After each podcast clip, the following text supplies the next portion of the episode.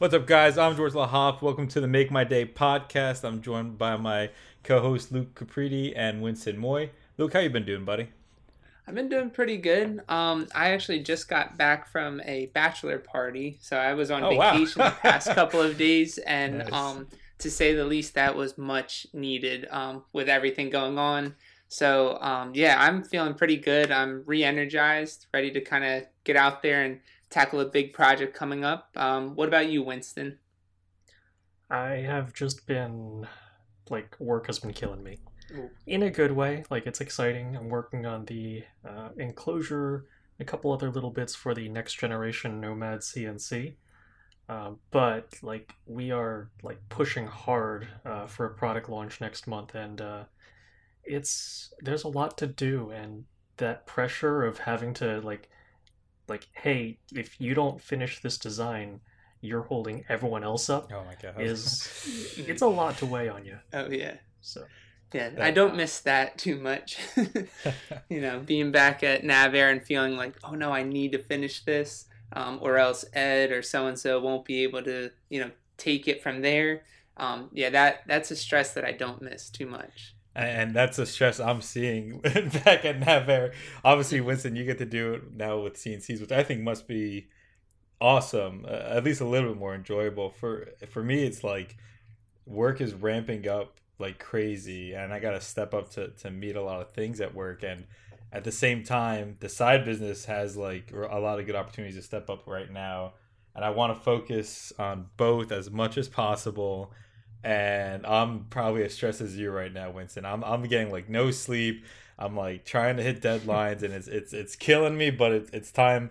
You know, I think this is the time to step it up and, and make it work. You know, and then this is where it, it really matters. Uh, so it's I it's have been fun. question for you guys. um, so I've been hearing this from a lot of people, whether it be private industry or government. Um, it sounds like you're more busy now, like with the pandemic and being essentially, you know, locked in on work or whatever you're, you know, doing to make a living. Um, is that true? Do you feel like you are more busy now that you've been working from home? Because that's what teachers were saying. And I'm just curious if this is starting to spill over that our work life balance has been um, modified in a bad way. Like now, now that you're home, it sounds like you should have more time to spend at home and do what you want.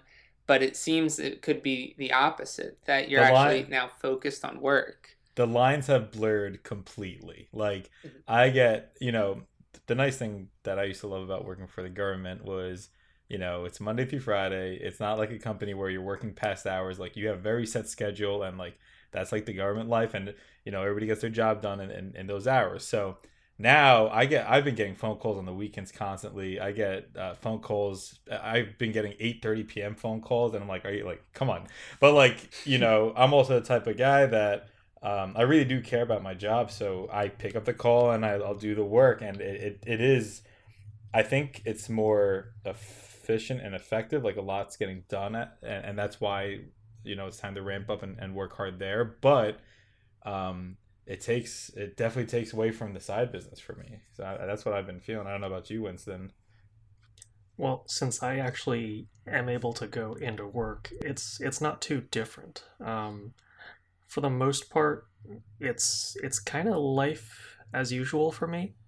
Um, but there there are still some differences. Um, like uh, this isn't really like work schedule related, but like I've had a couple uh, sponsors reach out to me, and their advertising budgets are much lower.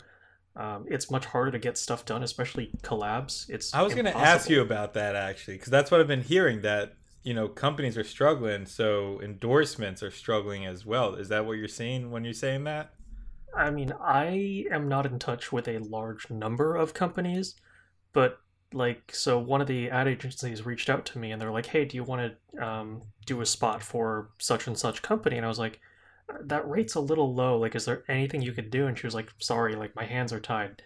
Um, but that's actually um, a good segue into one of the the talking points I had, which was uh, when you have a, a dialogue, a back and forth with a company, and you can say, "Hey, like that rate, it just it doesn't work for me. Like this is my minimum."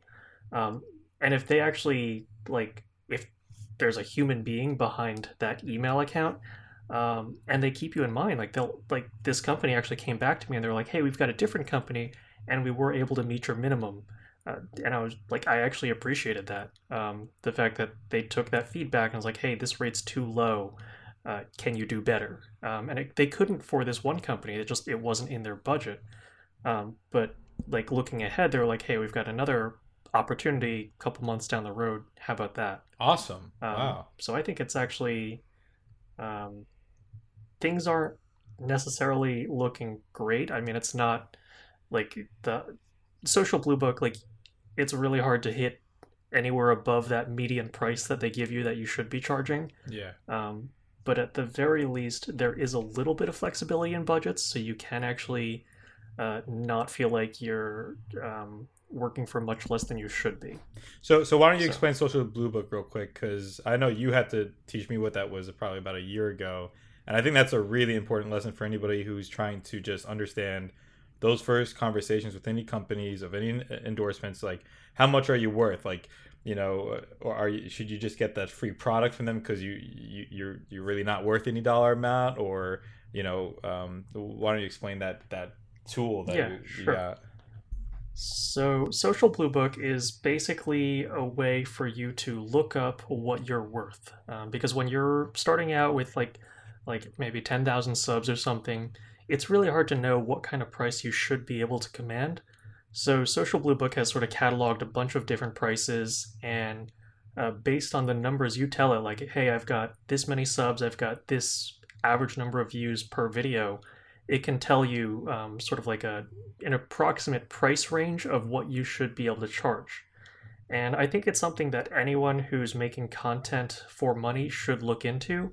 Um, even if, like, my channel, my average view count per video isn't at the, the super high end because my audience is pretty niche and I, like, there's no chance of me going on the trending page of YouTube. Um, but uh, even on the if I pick a value from their lower range of estimates, um, it helps everyone because um, if you had no idea what you should be commanding and some company was like, hey, will you take 10 bucks? And you say yes, uh, you sort of bring down the industry for everyone else. Like companies have this expectation that they can get away with basically highway robbery. Um, and it's also like what happens on Etsy when like someone who doesn't know how to value their own work says like, oh, I'm going to sell this uh, custom cork dartboard for uh, fifteen dollars. like you just you tank the uh, the market for it. So it's important for people to sort of know what they're worth and to stick to their guns, um, kind of, And you- in terms of what they charge companies. And for sure, the companies that are talking to you have some type of tool similar to that on how you know they Exactly. they, they have to uh, figure out how much you're worth to them too. They they're plugging your numbers into something, and that's how they're get. And they're gonna obviously start smaller so they can make money off of it. But it's yeah, they will absolutely lowball you like right off the bat. So like that conversation always starts with like, "Hey, we're gonna offer you like two hundred dollars," and I'm gonna be like, "Hey, can you go like three hundred? Like just that back and forth. Like always, it's a negotiation. Don't always.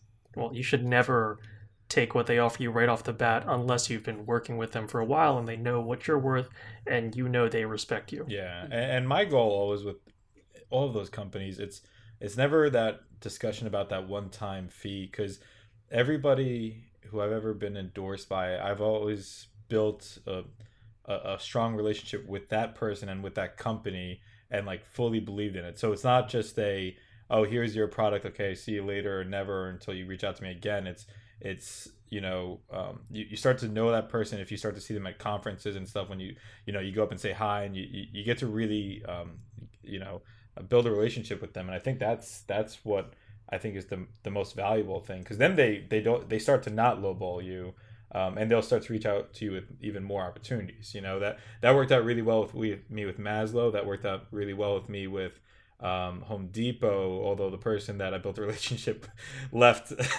the company, so I got to build up the relationship again with somebody new. But um, I, I, I've that's what I've always enjoyed. And then I've had companies who have reached out, and it was you know straight up paycheck type of thing, and you know they hardly knew what they wanted. We it, it was hard to agree on things.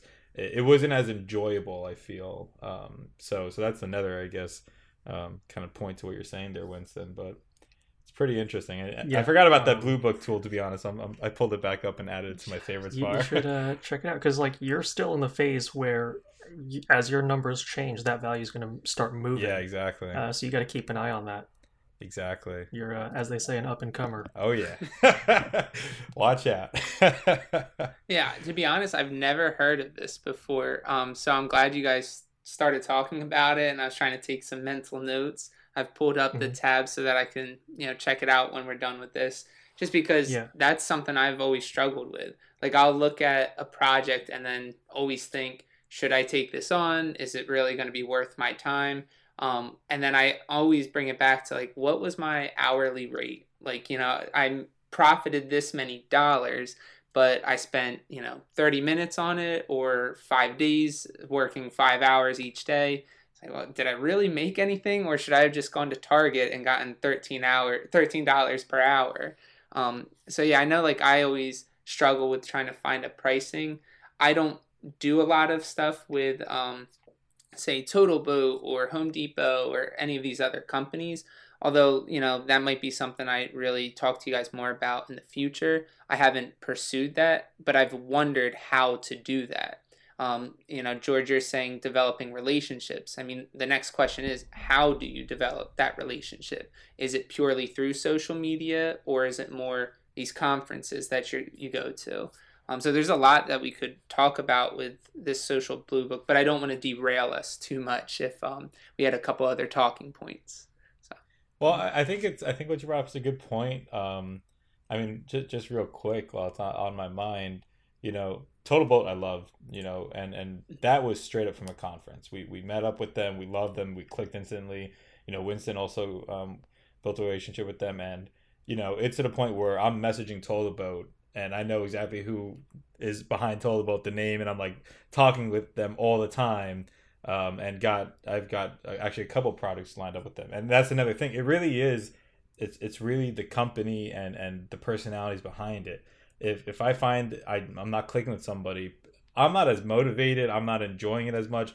It, again, it's still a side hustle for me. I'm not dependent on those those paychecks as much.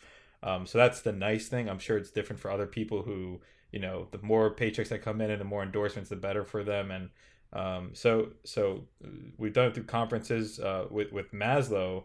I bought I bought the machine, started building up the YouTube videos, kind of how uh, Winston did with Shapeoko, and they reached out to me because I actually was kind of first to market on YouTube videos for them and and and majority of videos on it, and and they valued that, and you know they understood that I really like their product because of how much I was building the videos for it um, so that that started a really good thing um, that has just been carried over over years, and obviously well for Winston too, uh, with with his you know Shapeoko. Um, so I think there's a, a couple different ways, but uh, I think you know the underlying message is really you know do you support them as a company and their vision and th- their products and how much they actually like put into it. I think you know. There's there's a lot to be said for looking around and seeing if anyone else is doing what you're doing. And in our case, like um, we were kind of the first people on the scene with a, a particular machine, and that really worked out for us. Uh, if you look around and you say like, "Hey, that, why isn't anyone else doing this?" Like, it seems like a great idea. You could be that guy. So uh, maybe uh, take a stab at it. Yeah, I've actually been realizing that like hugely recently that okay, so first to market type of thing, you know, first to the machine and videos and that, but also in terms of like trending videos, right? So I used to like laugh like, oh my god, everybody's jumping on this bandwagon, but the results actually show that it makes complete sense why people are doing it. So you know, everybody's doing that um, floating table now with the the fishing wire between the two and, and holding it up. Yep. And you know, at first I was like, oh, that you know, whatever. Like, I wouldn't put that in my house. Like, I, my house isn't like modern enough for. But then I'm like, I had like, I was like, oh, it'd be really cool to do that with like Legos or like something really cool. And nobody's done that yet. And then maybe that'll be one of my you know first viral videos because I'm jumping on the bandwagon because that's what happens. Like, it, it actually does. You know, the social media is pushing people towards that those viral videos. So you know you know i think that might have helped you too winston with your your mac right so mac was launching that brand new product and everybody's looking at mac and you made a whole brand new look at it right through through your CNC and that probably pushed some audience to it as well as like how good of a video you put together for it but in, in that sense i'm like ah oh, do, do you jump on the bandwagon Uh, to me i don't i don't push out enough videos yet to probably do that but it's it's been on my mind You know, it's when you put it that way. So I didn't create that video with any active intent to jump on trends, but the fact that it was in my head to make a an apple cheese grater um, was kind of derived from the fact that it was in people's heads. So subconsciously, it was marketing genius. but in the moment, there was there was no active planning in terms of oh, I think this will be really great, um, which I think speaks to the power of Apple marketing um, that they could like um, they play the game really well that um, no publicity like all publicity is good publicity. Um, and so like the fact that they basically planted that idea in my head that oh this is a really odd polarizing concept let me play off of it um, i think apple's the big winner here um, and i just happened to get lucky riding on their coattails. Yeah.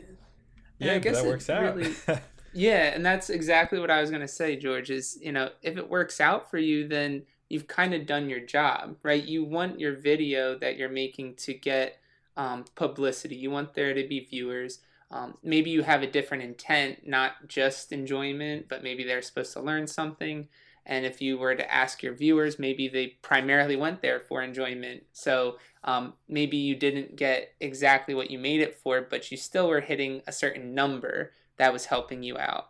Um, and you can look back at that to say, you know, oh, well, next time that Apple's coming out with something, I wonder what other funny product I could make or, um, and like use that to again, like boost your subs or um, viewers or anything like that. Like it becomes almost like a, a lesson that you can learn. You, Winston, were able to learn through your own experience, but say, George, like you're saying with those, what is it, tensegrity or something like tension? It's something tension. Tensegrity. Ah, yeah. tensegrity, right? Yeah, like with those tables, you're seeing this happening. Like this trend is occurring, and you have an idea for it. And now you can look back at Winston's experience to say, well, it kind of worked out for him. I wonder if I should try it. You're just debating right now more, um, you know, is it worth your time, right? Like, do you really want to spend or waste your time doing that? Or with all your other projects, do you need to focus on those things? Why not Um, add another one right to this this mountain of projects? yeah, why not? What's one up? more? We only have But- like 30 videos in the queue of that being edited right now. It's like, Oh, jeez. but yeah, I guess it really does always become like a balancing game as to um, what like what do you need right now with your platform? Do you need more viewers, subs, or followers? Um, what are you trying to do if you get more? Um, I, I guess like for me, that's what I balance a lot. Like I don't I don't have the followers to really start you know doing anything with ads and that kind of thing. So for me, I'm just doing purely product based. If a client or somebody needs something, I'll make it for them. Um, but I do start thinking about, well, you know, that it's so much nicer if I'm not making a product and I can still make money. So if I could have a YouTube channel, you Yeah. could have, even if it's trickling, you know, a couple of dollars here and there every day, it's something that I'm not working towards any longer. Um, and that's just been a hard thing for me to understand that there's ways to do that. And I think like what you guys are talking about these trends, that's um, the way to kind of start looking at it to jump on board uh, this bandwagon or to to make the bandwagon so others can jump on board with it. Um, yeah, I think there are are kind of two things to to be aware of um, in terms of this whole trend following and trend setting thing. So, with the whole tensegrity thing, um, when the first couple videos come out and that plants the idea in your head, you can make a decision. Um, do you jump on this bandwagon because it's it's a rising trend because it'll get you views when you drop your video, or do you make this thing because you legitimately think it's cool? Um, if you're trying to jump on this for views, you have a a really narrow time to strike Yeah. because like it'll take you like a week or two to get your table together, and by the time you come out, that trend might have already sort of plateaued exactly. And I know for me, when I was looking at my YouTube feed, I saw the first couple come out and I'm like, oh, that's that's pretty pretty cool. Um, but then I saw more and more coming up, and Gets at that point, I sort of had like tensegrity fatigue. Yeah. Like, I think uh, John Malecki put out a couple of uh, quote unquote impossible Oh furniture God, builds, yeah. and at that point, I was just like, eh, like I, I I skimmed through it for a couple minutes, and I was like, uh, it it really doesn't do anything. I actually felt the exact same way, Winston. To be honest. Yeah. So you have to be careful with um, if you jump on these trends, you ha- like a like if it really interests you, great, but b you have to look at the time frame. Yeah. If you don't like put out content as soon as possible to jump on board while this trend is still rising, um, it's it's just going to end up like trailing along, following behind in the shadow of the videos that have already gotten the views. So when you search tensegrity on YouTube, like me personally, if it doesn't have like if this trend has been out for a while and the average view count's a certain amount, I won't click on videos below that average. Like I look for above average videos, above average view counts if I'm going to click on something. Um, so jumping on at the tail end of a trend doesn't really help. Um, and I think speaking to to the uh, the mac cheese grater thing, um, I think it's it's not that in hindsight was a trend, but in the moment, um, I think my takeaway is uh, the thing to learn is follow your gut. Mhm. Yeah. Like if this idea is in your head, it's in there for a reason. Um, and it might be in there subconsciously, it might be in there before something becomes a trend. Um, so if you think it's a good idea, uh, but in your heart you don't quite know why, uh, play around with it, explore it, I, that explore that idea a little bit, give it a little time, give it a little thought. It might turn out to be something great. Um, but you just have to uh, sort of recognize that that idea is like planted in your head for a reason. Well, that makes a lot Uh, of so sense. find out why. And and I think, you know, I think one of the main, you know, if if you like you're saying, if you're not kind of invested into it, it's kind of gonna eat away at you, right? Because then you're like investing time into something and you're expecting results. And if you don't get those results, especially with YouTube, you know, you start to see all those people, those YouTubers get depressed and everything because they're trying so hard and they get like lower than expected views. So that's that's no reason to make a project. I think for me, silly enough, there's this like box at Costco for like 20,000 Lego pieces for like a cheap price. And I'm like, I want to get that box and make something with it. And I was like, oh man, that'd be sick. You take the Legos, you, you do this like floating table design with it. That'd be pretty cool. But I, you know, like you said, I think I realized I missed the trend. And I'm like, I'm just looking for what I can do with Legos at one point just because I want to buy myself a giant box of Legos and build something with it. So that'll be coming one day whenever something else clicks uh, and, and that I'm actually like wanting to, to make, you know. It- honestly, you know what I think would be sick? Um, I'm going to be making an arcade cabinet. An arcade cabinet out of Legos would be like insane. be a lot of Legos and that'd be that'd be pretty cool. At least part of it, you know. I, I think that could look pretty cool. Mhm. So maybe that's what you know, all the ideas are still flowing. I'll, I'll figure out which one I decide to move forward with, but that, you know, that, that that could be pretty cool, I think, out there. And I think what you were saying, Luke, about the trend setting is more interesting to me.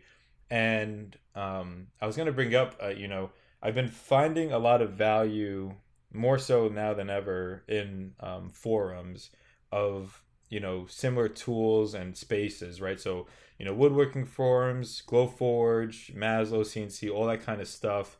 Um, and Facebook forums are like off the hook. I don't know if you guys are on Facebook forums at all, but people are so active and so responsive that I think you can almost start to gauge different trends based off what everybody's interests are in those different forums.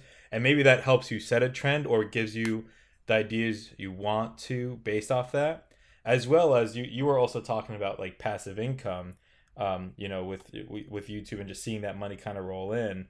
Um i was mentioning to you guys last time that i'm gonna you know with glowforge and everything i'm try, starting to get into digital designs and i'm loving that. You know i made something i wanted and then i'm also selling the digital files and surprisingly it's been pretty active you know? So like even for you winston like i'm you know you could sell i mean that's if you decided you wanted to but like you know you know the actual cad models and fusion files all ready to go for or maybe the g code for shapeoko and you know let those people on the forum know. And everybody's so interested to get it because they all a lot of them just want to make it themselves and they want to hit the go button they want to see oh cool i made something without actually putting all the effort into it. Some of them you know want to sell it although i don't allow people to use my files for selling. They can make it and sell that but that that's a different story. But i think that's a really i'm really happy so far i'm going to see how it kind of grows but from another passive income type of thing it's make once you know put out there for five bucks and just see that money kind of roll in. And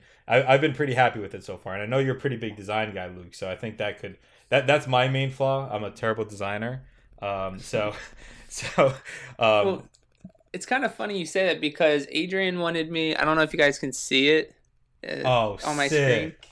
Yeah, so we're trying to make a dog tag using the Glowforge for Maui, and um, since he's got his name from like a Hawaiian island, we wanted to have that like Hawaiian feel to it. Very so cool. we saw a sea turtle while we were there. So we are like, all right, there's got to be a sea turtle uh, somehow in there. And then like their culture, there's you know different geometric patterns used within tattoos. So like this is what I ended up coming up with.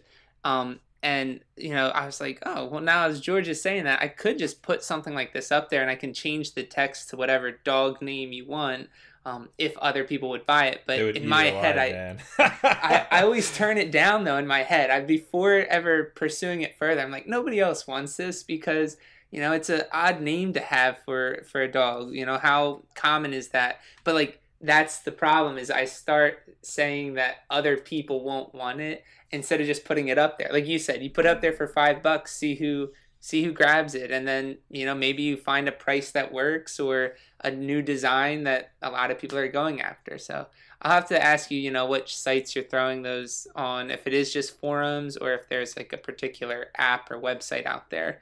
But I, maybe i'll do this on, on, my good old etsy store that winston loves oh, so nice. much because you can just attach okay. files to it. You don't do a thing. They click buy and then it just emails it to them you don't have to do hmm. a thing obviously they take the percentage that but for me like you still get that that audience and it's you know those things are probably the most popular like any type of svg file with a cool design that they can change the name for you know it's yeah. it's probably the most popular thing that people are selling for some passive huh. and that that looks pretty cool you designed that yourself yeah that's, that's yeah sick. like yeah i was just using you know different silhouettes that i was finding online so i guess i would have to really draw it all myself um, but yeah or double check that they're all free things but for the most part, yeah, like the text and stuff, uh, nice. uh, you know, it's it's what uh it's what, to me it's fun to do that. So yeah. What material are you gonna make the dog tag out of? I don't have any acrylics, so I'm gonna just use one of the plywoods that I have, and then oh, cool. dip it in some polyurethane um, gotcha. to cool. to cure it and all. I didn't know if you were gonna try like so, some anodized aluminum or something like that, because I know I've been seeing um, a lot of people. Um, John Coopin. Uh, do you remember how to how to pronounce the last name? Uh, Koipov, yeah, I think he just posted um, a Glowforge video, and he like does it on so many different materials, including a whole bunch of different metals. There's a spray that I'd never heard of until I watched it that you spray in metal and then you could laser etch pretty much like any type of metal uh, metal mm-hmm. surface with. So it, it looked awesome, metal like yeah. that.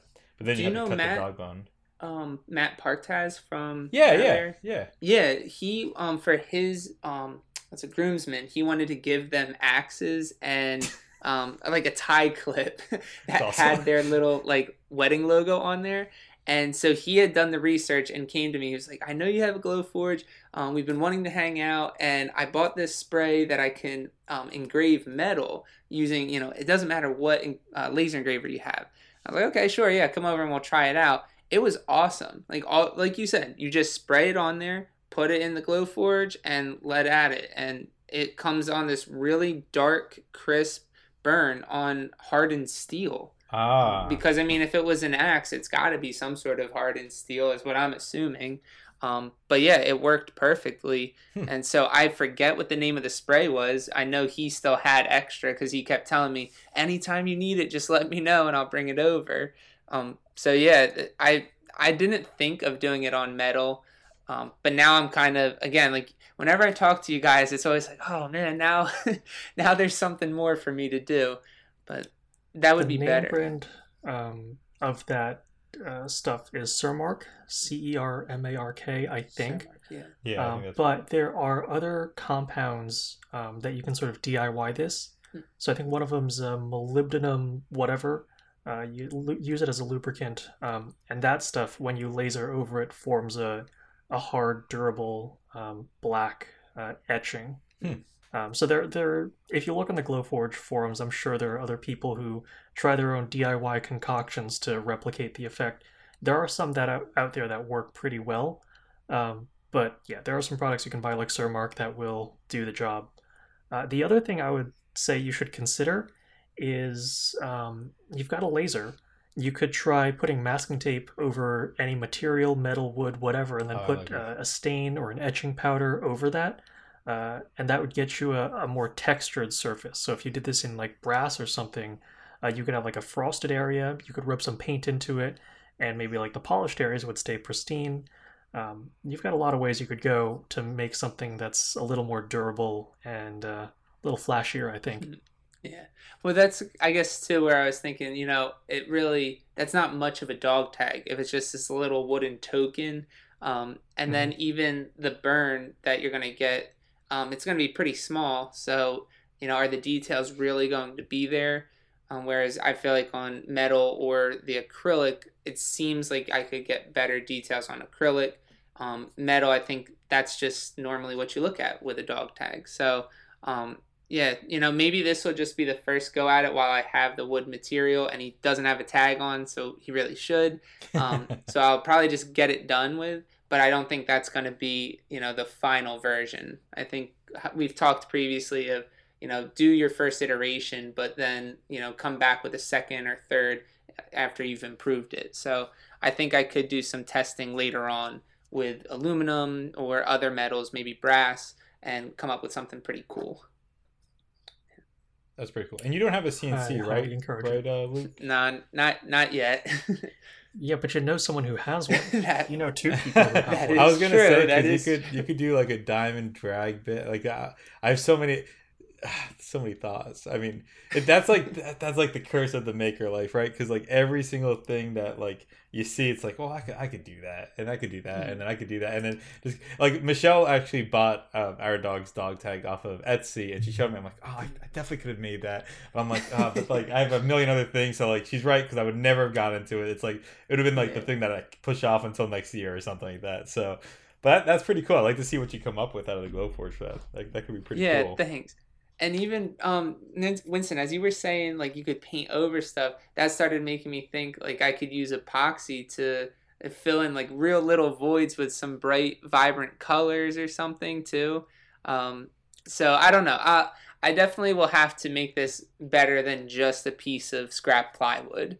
Um, you know, so we'll see what happens with it. For now, prototype one is just gonna kind of be a chintzy little dipped in polyurethane uh, piece of wood. But after that, I, I want to make something that I can be more proud of for sure. Yeah, that's fair. I see. George and also, thinking- once you cut it out, you'll uh, get a sense for like the scale of it, yeah, how well the details hold up. Mhm. So yeah, I'm all for it. Get that first iteration done, and then uh, learn where to go from there. yeah, that's a really good point too. Is like you know by doing the first iteration, I probably will learn stuff that it's good that I just did it on a scrap piece of wood, and then you know version two and three can really be um, you know something that when I do or if I do sell it, whether it be on Etsy or something like that, the design file can also be like corrected. Because I would never want to be somebody who sold who sold a design file then when they get it they're like oh you know what this doesn't look the way I expected it to like I want it to kind of be um like I could vouch for it so And those negative reviews on Etsy will kill you, man. I tell you. oh yeah I do anything I possibly can to just make them, and and that's probably where like you know there is a lot of criticism against Etsy because like it, it could destroy you in a second if you get like one you know bad review and you're you know there's no way you can take it down, and sometimes people are just ridiculous, but but uh, yeah yeah I agree you should especially with digital files like if they're not like so I'm already learning this like if it's not so straightforward like I literally did a I did a docking station, right? So it was it was um, four pieces. One was the back piece, two for the base because um, one was like slots so you could put like a wallet and stuff, and then a phone holder that inserted. You know, four pieces. You know, it, it looked you, if you see them, any you know a child could put them together. and I had like one person be like, "Oh, don't you have an instructions page for this?" I'm like, "What instruction?" Like you click go, you take it, and you plug, and I'm like, "Okay, well now I know." Like, and then I read on again the forums. You know, it's good to know what people are expecting. Um, you know, one person went on this entire rant of if somebody doesn't have an instructions page, she thinks they're already bottom of the barrel because that is like expected with digital files, and I'm like all right well now like all right i mean it's it's easy enough to me like a word document i'll make it into a pdf like that that's like nothing to me but like but like come on people. Like you, you have a Glowforge like you invested into something to make with your hands with lasers and you need an instruction page for like four pieces of wood that have slots that fit right into each other. It's like come on. Like it doesn't get that Where's much the common that. so that that kills me. And then Actually, that that brings up another thought I was going to bring up today, and I I'm sure you see this all the time, Winston. With with um, so MakerMade CNC, they've just like relaunched their entire website, and they're doing a new product and all this kind of stuff. So they've taken down a lot of the resources for how to make the old one and all that kind of stuff. And I put my business email on my YouTube page, and just this weekend, I had two people email me very rushed, being, hey, can you send me the PDFs for how to put the Maslow together right away? I, I need to build it. Your videos are great, but send it to me right away, please, please. I, and, and big letters. I'm like, like what do you like do you think i own this company that i'm at like the service to provide the fee like i'm not gonna rush to go home and get the pdf and send it to you and i guarantee you if you google it hard enough you will find those pdfs that were like from the original or some or contact the company support page versus some like you know what I mean? Like to that extent, I was like, come on, like that there, that was a... like that kind of like I was like I like I like how much I'm helping with the Maker MakerMade CNC, but I am not anybody's employee in that type of sense for that type of email, especially with rushed capitalized letters. And I was like, you know, I'm, I'm probably gonna send it to them, but I'm gonna take a, a, my own sweet time, obviously. You know, like that that was ridiculous to me. So I don't know if you see that too, Winston. I mean, you must see like a much greater width of people, but I was like, wow, come on. I, I see a whole range of types of people, um, but I think there's there are two elements to that um, that kind of need to be addressed. One of them is like, unfortunately, you are going to be sort of uh, tech support for a lot of people because you are the most visible person um, just in that arena. Um, but the other part of this is um, if people just Google for like PDF instructions, if they don't see them in the search results in the first page, um, that actually reflects poorly on MakerMade because yeah. they like if it's not on like easily accessible through their website, maybe they should reconsider this. If this is a common sticking point, like um, for the benefit of their own users, they should remedy this and, and maybe just reorganize their website or make the link to the instructions more prominent. So, I mean, I think it's also an opportunity to help them improve. Like, in the long run, you don't want to be support for them forever. Um, so how do you how do we change the system to make it so that people can help themselves? So so you nailed it. Every single time I get that type of like I already sent the email every time I already get I get that type of feedback, I'll actually reach out to the MakerMade team and say, hey, just letting you know, this is the type of response I'm getting from the community right now. Just like just a note or a heads up, just to let you guys know, like people can't find your instructions pages whether you're doing that intentionally or not. Because I know they changed for some reason to shipping them with like USB drives. I don't know. I mean, that's just something that I guess they thought about for some reason. So, but you know, and I'm fine being you know, I made those videos to help out people um, build the Maslow and everything like that. And I'm fine. You know, I've always answered like complex questions and stuff like that, but I just like didn't appreciate the tone of the email of like rushed. You have to send me this immediately because I have to get building right away. I need the PDFs. Like, send it to me immediately. I was like, like, and and and by the way that's like the one time you decide to like contact me. Like you you know if you were you know reaching out and like commenting like wow this is you know you're great. I really enjoy this like great stuff and like trying to like you know maybe i knew you a little bit better like i wouldn't take that approach but like you know you reach out to somebody only because you need something and it's rushed and that's just not not what i envision and I, I get that i get how that happens how it comes to that but I don't know. Threw me a little bit. Threw me a little bit off. Not to derail this Well, entire conversation. well, no, you do kind of bring up a good point that we've touched on, and it um, brings us back to what we were starting to talk about um, about building relationships, right? Like if you Yeah. have that relationship with Total Boat and other companies, it's different if you were to ask them, "Hey, I really need a rush order of this type of epoxy. I'm trying Yeah. to do X, Y, or Z." Well, you have established something over the course of months or possibly years that they might understand that, hey, George has helped us out, um, or Winston's helped us out. You know, let's help him out now. Um, but if, like you're saying, George, this person has reached out to you one time, and all it is is like, you need to do this for me right now. Um, you can learn from that that okay i'd never want to be this person reaching out to a company where i'm just asking for something with nothing in return really or that. I've never built a relationship with them previously to asking for something. Um, but then that person, you might even be able to give them a piece of advice. It might not come off nicely, even if that's what you try to do, but to say, hey, if you want to be a part of the maker community, you know, rule one is to give before you receive. I, I feel like that's probably a, a top rule that you really are trying to put stuff out there more so than just take, take, take. yeah. Um, so, so I mean, it's kind of funny how, like, when you bring that up, that's the first thing I thought of was, oh yeah, you know, this shows that as a maker, not even as the the company, right? You don't want to be this type of um, resource right away for somebody. You made the video, you did the hard part. you know, now you're asking for more. Like, come on, man. You, know, you gotta, you gotta really like be So, careful about I that. Go ahead, Winston.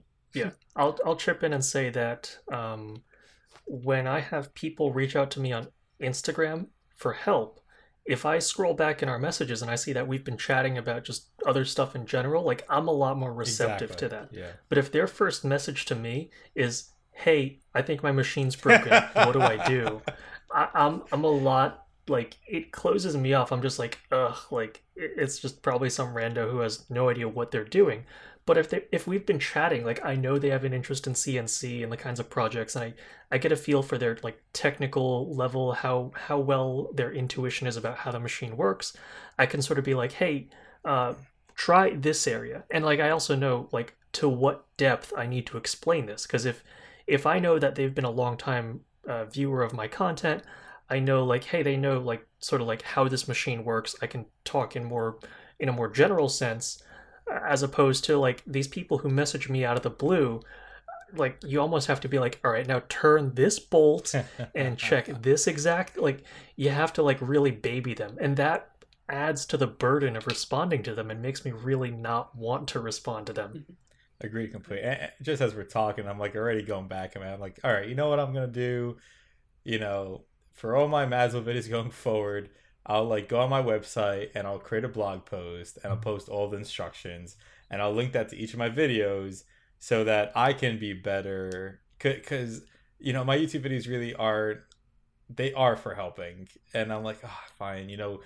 It, it could just because it was like two different people this weekend. I'm like, fine, you know, maybe maybe I'll post it myself and like that way they don't have to contact me and I'll put in all the, different d- details. Maybe maybe I'm missing something from the help I'm giving out. I guess I don't know. Uh, Well, you're I'll bringing up, there. when you said that, that made me think you can now get clicks to your website, which you said you've wanted to do. that that's so exactly if you are yeah. linking, right? Yeah. Um, so I don't know. I mean, it might have been a frustration, but it could also be that um, uh, what's it called? Like that mess. That I can't think of the word, but whatever. It's the message that for you, it's an opportunity, right? It's an Yeah. opportunity to now build your website to say, hey, I might be the only person who can give you these directions. To tell everybody else, or I don't know. No, I Um, think that it- I think that's a good way to do it, and and I've actually been thinking about bringing like almost like duplicating my Etsy shop to have everything on like Shopify on my website because you know I do think there is a lot of missed opportunity in owning, you know, having everything um, through your own website, your own control, and th- that kind of experience. I think, and and I've been building up slowly, um, but there's just so many things. there's so many things to like focus on to to, to try and build up uh, with the side hustle when when you know there you, you want to push out products, you want to put out videos, you want the website to be, you know, you need I see easily why people have to build up an entire team, right? To to keep all this uh, like churning and moving forward, you know, um maybe one day we'll get there but but just a lot of thoughts like running through my head at that point it's i think it's worthwhile to work towards um, because at the end of the day etsy is kind of like youtube it's a platform but they are also the gatekeepers and like they do take a, a cut of what you make. Um, if you you could make your own website um, like your own shop and offer cutting boards there and just have them in two places. Like it doesn't it'll cost you a small nominal monthly fee if you use Shopify, um, but like it's a couple bucks a month, and you need to slowly transition traffic to your own site if you're going to um, establish yourself as more than just an Etsy seller. Yeah. If you want to have your own like identity as exactly. a maker, um, and I think if you look at like I'm sure we follow a lot of people who sell their own things, and it's uh, you follow them because you like what they do, you respect them. Um, and then you see their products and you're like, oh, that's really cool. You might not buy it, but they have a reputation and they've built it up and now they have something that's theirs. Whereas in Etsy, you're at the mercy of their algorithm, at your your customer reviews, um, and so it's like people can only find you in that little bubble. Whereas once you start building your own identity, like you can like people will search for you on Google and they will see your That's website. Really and that to me is a lot more powerful in the long and, run. And so so uh, I think Oh, well, what I was gonna say uh, exactly. So I've always liked Etsy because I think they have a really strong community. But I've always really been behind the idea of you have to take the power into your own hands with social media. And the one thing that Etsy did, and it blew my mind. I, I almost just let them completely because of it. Once COVID started, they said, Oh, we're going to help everybody out. We're going to give you guys free advertising to Google to bring people to your shops. Free advertising. However, if you make a sale off of our advertisements through Google, we will take 40%. And that Whoa, was like a mandated thing. And I had, I'm happy I only had one sale from it, but it was for one of the dartboards, which is hundreds of dollars. And I looked at the profit and I'm like, like what what just happened are you, are you are you kidding me right now and like who's this say if they checked google that they wouldn't have found the etsy shop because not a lot of people make cork dartboards without your advertising so i was i i literally almost just like shut down shop and and i still love etsy for a lot of like the good things about them but exactly what you're saying it's like taking control building your own identity like that's what drove me to say okay i i, I gotta start taking things off make my own website, build that up over time. And once I'm actually making more with my website, I could probably transition completely off of it. But I, some, it's stuff like that. You know, when YouTube changes their algorithms, when Instagram decides to to like not give anybody with high audiences any attention anymore, things like that. That like it just like they could sweep you under your feet. You know, and I don't ever want to be in that position. Um, so having your own website, having your own email list of people, you have your own following, complete control your own sponsors. You can send your own message out. That's I've I really believe that's the way to do it. Even though I'm not you know highly successful in that way yet, I'm I'm building up. I'm to keep trying to push that because I think there's a lot of opportunity in doing it that way. Yeah, and even if you're not fully invested in like one platform, it's still if you use them together, it's a great tool. So like, there's a couple people I follow on Instagram. I think uh, uh like DFM mm-hmm. Toolworks, uh, Workerman. Uh, they like when they put stuff in their shop, they announce it on Instagram. And their stuff goes pretty quickly because they've cultivated an audience. Like it, you could do it the same way with a mailing list of people like that. Um, I kind of like Instagram just because like you can still sort of enjoy it, uh, like their content and appreciate it just organically. Uh, but like YouTube for me could be like when I launch something, I'll make a video about it. Um, so you have all these different tools so that like even if like YouTube sort of like nerfs your ability to to reach an audience, you still have enough reach that it can be a tool to drive people to your website or vice versa. Yeah, I agree completely with that. Yeah, I want to go and like build up on my website now. and something so something I've been doing, um, you know, last time we talked, I was saying, um, you know, I was having trouble with like creativity. I'm I'm doing a lot more like Pinterest and that kind of stuff. But something I'm surprised I didn't do before is I'm on YouTube now and I'm starting to follow artists who like are just like making the most amazing videos. There's this one guy called Ten Hun, like short for Ten Hundred, and he didn't go to art school. He just started making on his own. And this guy makes just amazing different art graphics and everything. And I think just watching that kind of stuff is helping inspire me with with my own designs because because I was mentioning you know you can make the same name sign or the same whatever you know thing you see everybody doing on Etsy and you're not going to set yourself really apart um, you know I, I really think I got lucky with cork dartboards because it was just something random I made as a gift and I didn't you know you know nobody else was really doing it except for like I have like one competitor on Etsy really. But that's the stuff that making products you know to be able to distance yourself from other people so hard.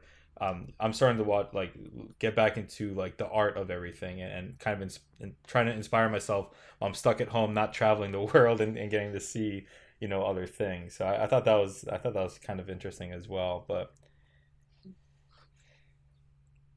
yeah but so i also wanted to mention one other thing by the way that um, so I haven't been making videos. I haven't been like editing my videos as I said I, I did got myself such a good handle on, right? I said I I was waking up early and making them late at night.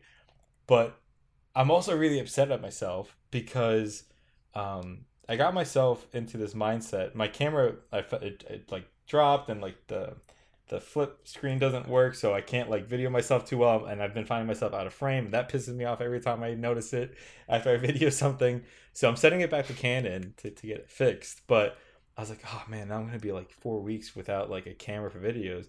And like i almost like forgot like the simplest thing of that you know i have a i have a phone right here that everybody says is perfect for making videos and you know nothing really stops you you know what i mean? So in my head, I was like trying to time out when I would have the least projects, when to set up this camera, and I'm like, I gotta get my mindset out of like all the cool tools I have and just like get the job done sometimes. You know what I mean? So I thought I, I wanted to bring that up because it was like on my head. I was like, I can't believe like I was spending like days thinking of like how I would time things out, and I'm like on my phone right here, and I'm like, geez, like I could just like I could put this like this video it, see myself, and make sure I got myself completely in the frame I need. Like, so I I, I think I think there's just like a lot of lessons learned over, you know, the past few weeks. And I think it's been building up as, you know, as I'm strapping for more time with the full job, stepping up and really having to optimize the business as kind of always and, you know, just get the get the job done and, you know, keep yourself inspired and keep moving forward. It, it's just so many thoughts going through my head. I always I oh, will go ahead, also- Winston.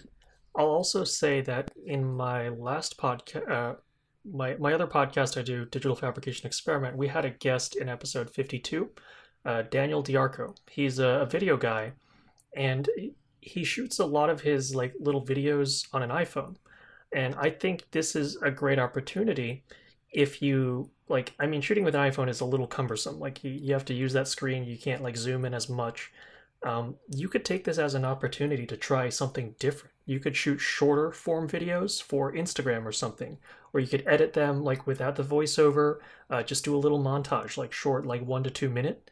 Um, so this could be your way to try something different. Try a shorter video, um, try a different video style, um, and that might work better for the iPhone. You don't need to take the iPhone and try and make the exact same kind of thing you were making with the, the big camera because like it just it might not work as well but use the the phone for its strengths like you can do some pretty good close-up shots it's high resolution um, and just work from there That's I a like good that a point lot. That's a because really good it's point.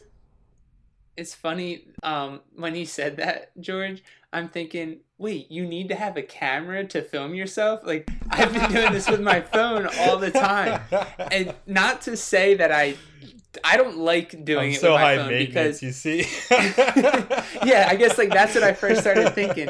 I'm like, he's he's this guy who just wants to get the job done, like he's saying, and he needs his Canon phone or cam- Canon camera just to get this um, With perfect the shot. tripod and the screen on top and like the whole setup and get up. George, do you have someone with like a fan and someone like just doing something to your hair? Yeah, I got the makeup guy right before, ready to go. Um, but it's funny when you say that. I'll, you know, like be cursing at myself every once in a while, like, oh God, I can't listen to my music now when I'm recording because that's one of those things that the iPhone can only be um, absorbing, I guess, sound and can't be putting it out. So like that'll annoy me. Um, then there's the other thing of just getting it set up, like you're saying with the tripod. I have my old car phone mount that then I like have to clamp to a different surface. And so I only have so many surfaces to work with that then it's like, oh, okay, now where do I get a decent angle? Um, so yeah, for me, like as you're saying that, I'm like, well, George was smart and bought the the tool that he needed to get the job done more efficiently. So um, hopefully you'll come up with some cool thing like, hey, here's some good shots, or here's an easy way to do X, Y, or Z um, when you know using the table saw or whatever tool um, that I could use.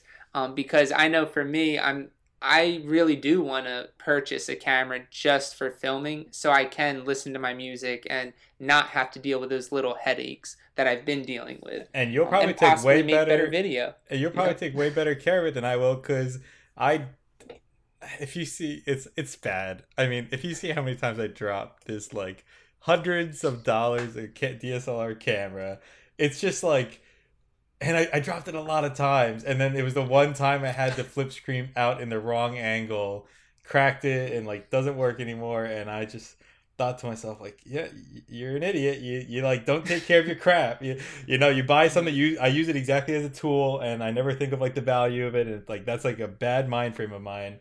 And but you know it's almost like um almost like a crutch i think because i also have a gopro that i haven't you know i say that for like vacations and stuff but i used to love taking the gopro getting it up close with like table saws and stuff because like you can like put it like in way better angles and stuff.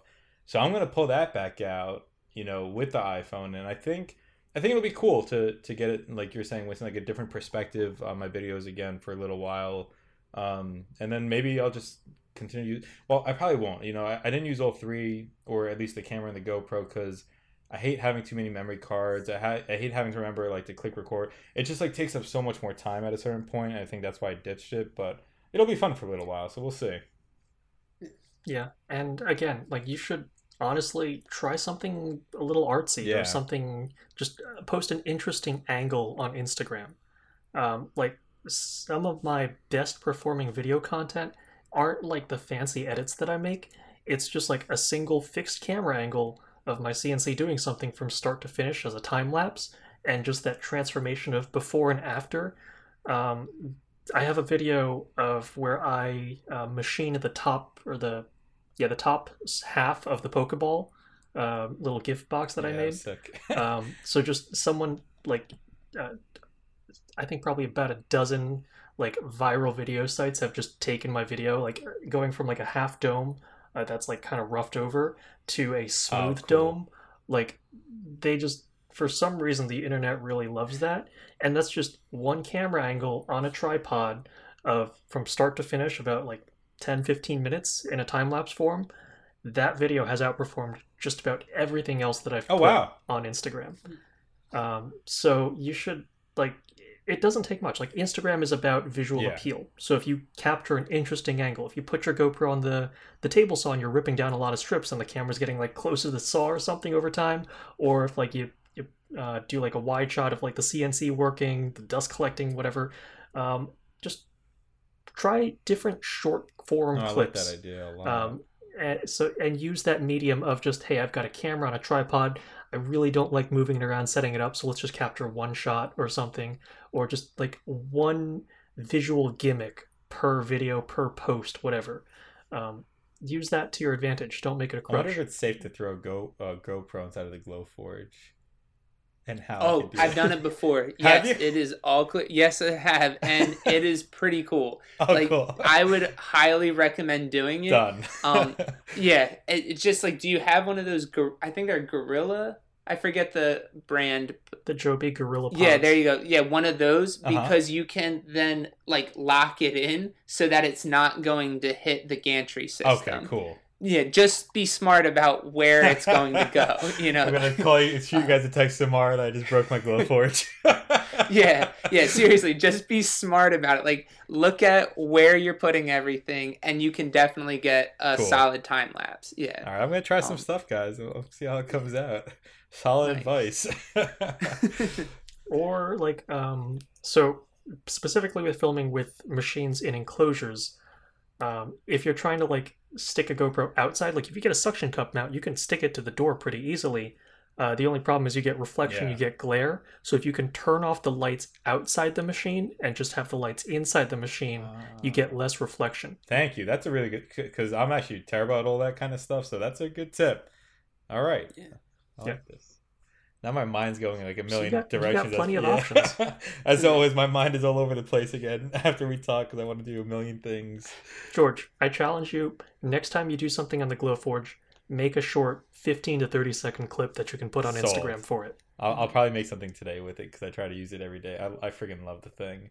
But Nice. And, and Winston, I'm using the Shapeoko. Not you know, not to let you think I've ditched all CNC CNC for for lasers. I'm uh, I'm I've been using your videos, and I know we're getting short on time, but I've been using your videos um for the topographic map, but I'm trying to learn how to make my own of like Brazil, Egypt, like other countries now. Um, so Mhm. you know, I'm probably gonna reach out to you because I'm not really understanding the concept too fully. But I bought all of these ball end mills of different sizes right here, so I'm ready to go and and CNC it. Um, because that was my main problem before when I was doing, um, um, when I was making the um, AA chip holder for Buddy. Um, I only had one ball end mill and I couldn't get you know deep enough to the pockets that I wanted. So so I'll reach out to you because I really want to make um, a couple different uh, topographic maps. Um, I really want. I think you made an epoxy one too at some point. I really would like to do that also. I did sort of a an epoxy like little uh, Hawaiian Island. I call them like earth slices. Um, it's it's just like I use the epoxy as a water feature or a filler feature, and the the topographic portion is like an island or something. So I made like a little Hawaiian Oh, so coaster cool. where you had a blue epoxy ocean, and the Hawaiian islands were sticking out of the epoxy. That, that was awesome. I saw that. I got to like, go back and this- So I that. actually I want to do more with that because there's there's so many cool islands out there like Mhm. Japan, New Zealand. I could even go to like Australia if I Mm-hmm. want, uh, Taiwan, uh, like Iceland, the UK. There's so many opportunities to like just make cool things, and I think each one will. I mean, not to use this as a marketing tool, but it'll appeal to like if you're in like Europe or something, you'll appreciate some like like Norway, Iceland, the UK. Um, uh, I could even maybe do like Italy or something. Just any feature that's surrounded by a lot of water.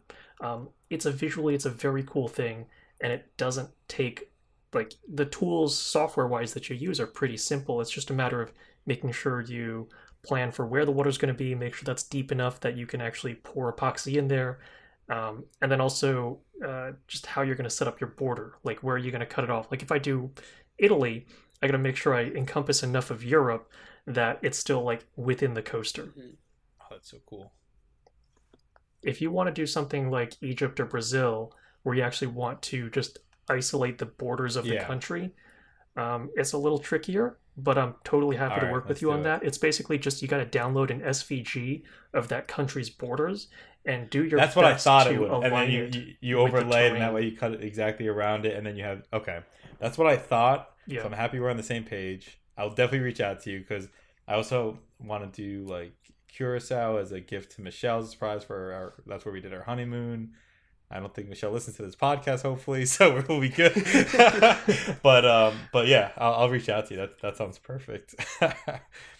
so we're coming down to the hour. We're actually a little bit. We we obviously have so many fun, so much fun, like talking about these topics. As always, it's a really good conversation. But maybe we'll call it for today and uh, catch up again in two weeks if that works for you guys. Yep. Yeah. Looking forward to the next time we chat. Awesome. We'll catch you guys later. Good talking. Yep. See you next time. Thanks, guys.